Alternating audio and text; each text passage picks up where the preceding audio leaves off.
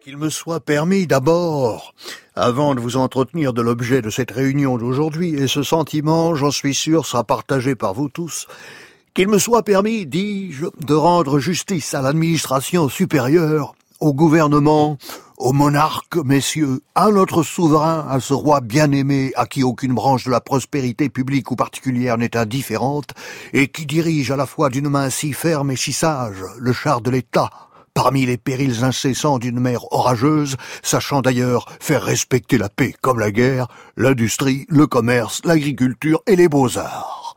Vous le voyez, notre semaine débute sous la férule de Gustave Flaubert dont nous constatons l'insolente actualité dans ce discours des comices agricoles tiré de Madame Bovary.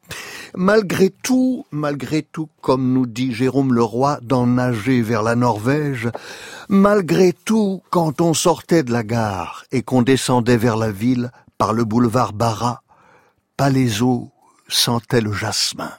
Le 18 mai 2017, vers une heure de l'après-midi il faut savoir dater aussi son plaisir d'être au monde, malgré tout.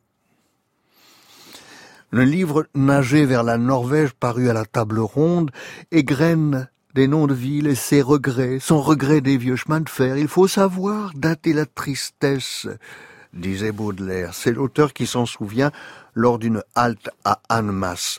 La seule bonne nouvelle, là je vais à la page 25.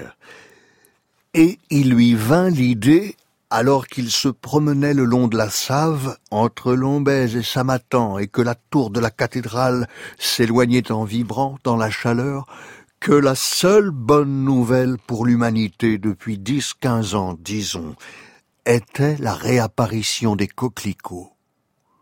Je vous salue quand même, ma France. Autre poème. Je ne suis pas français.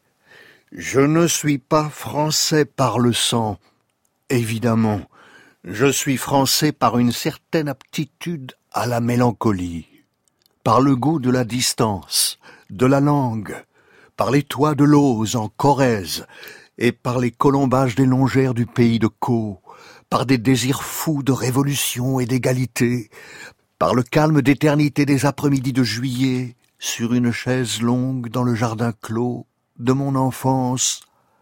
Je ne suis pas français par l'UE et le numérique, je suis français par le gris des yeux de mon premier amour et par le rouge des cartes du parti, par les départementales qui ne mènent nulle part, par la vitrine d'un bouquiniste dans une sous-préfecture endormie.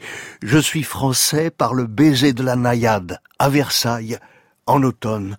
Je suis français par le temps. Je suis français.